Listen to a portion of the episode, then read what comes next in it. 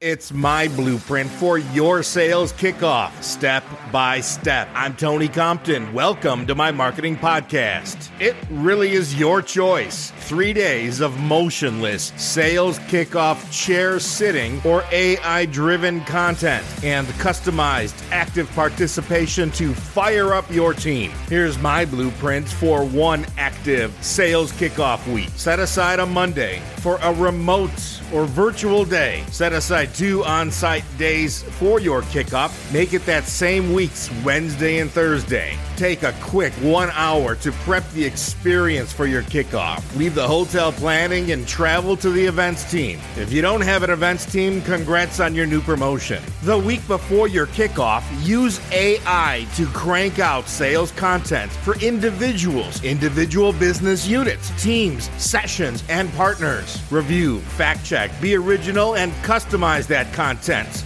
Use AI to brand that content in the formats you want. Use AI to customize your content for learning and coaching for all attendees. We're not all wired the same way. If you understand the people on your team, you'll understand the best ways they'll consume and put into practice your sales material. You could do it all in one business day. Unveil and share your content on that Monday. Next, everybody is on site for those two days. But instead of everybody sitting around and waiting and watching and running up the company bill for three days, your kickoff attendees are going to work at 0800 the first morning using your AI driven content they received on that Monday. Over the next two days, sales will be put through an aggressive array of competitive scenarios, multi channel situations, rigorous business development tests. Use your imagination. Wrap at 1600 on day two. Keep those routine